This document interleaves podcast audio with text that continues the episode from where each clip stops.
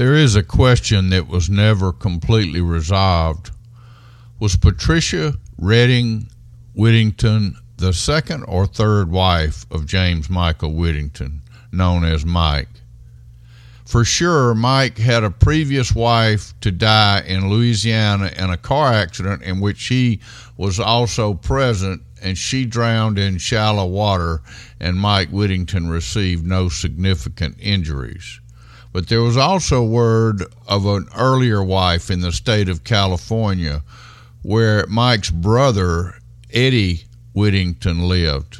Eddie actually held title to the car, the Lincoln Continental, that Pat died in, or at least appeared to die in.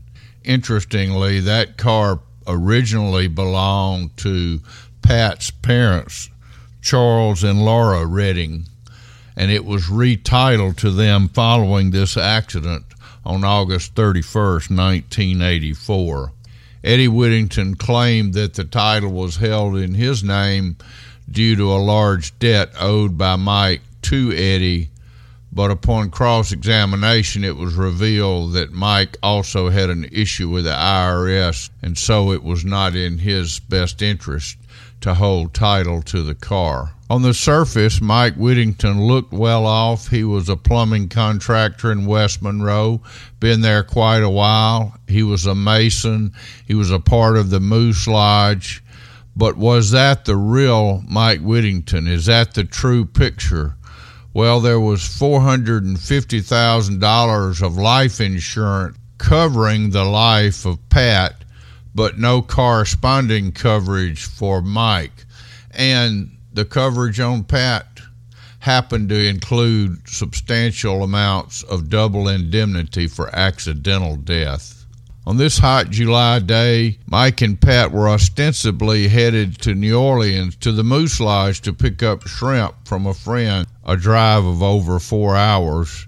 And anyone familiar with Louisiana would know that fresh shrimp are readily available throughout the state uh, during the month of July and throughout most of the year.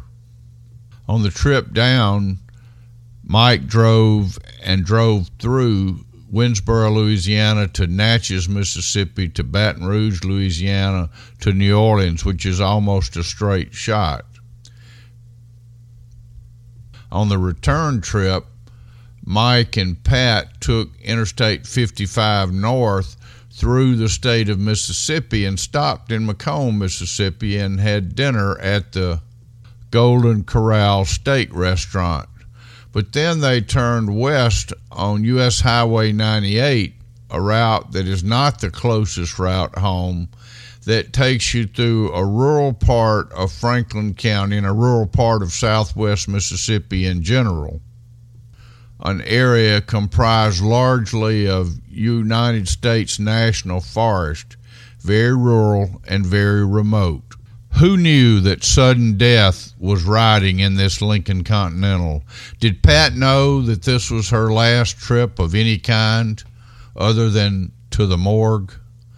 Did anyone, as they passed through Franklin County, sense the angel of death passing through as Mike Whittington headed towards the collection of his life insurance proceeds that would relieve him of his financial burden?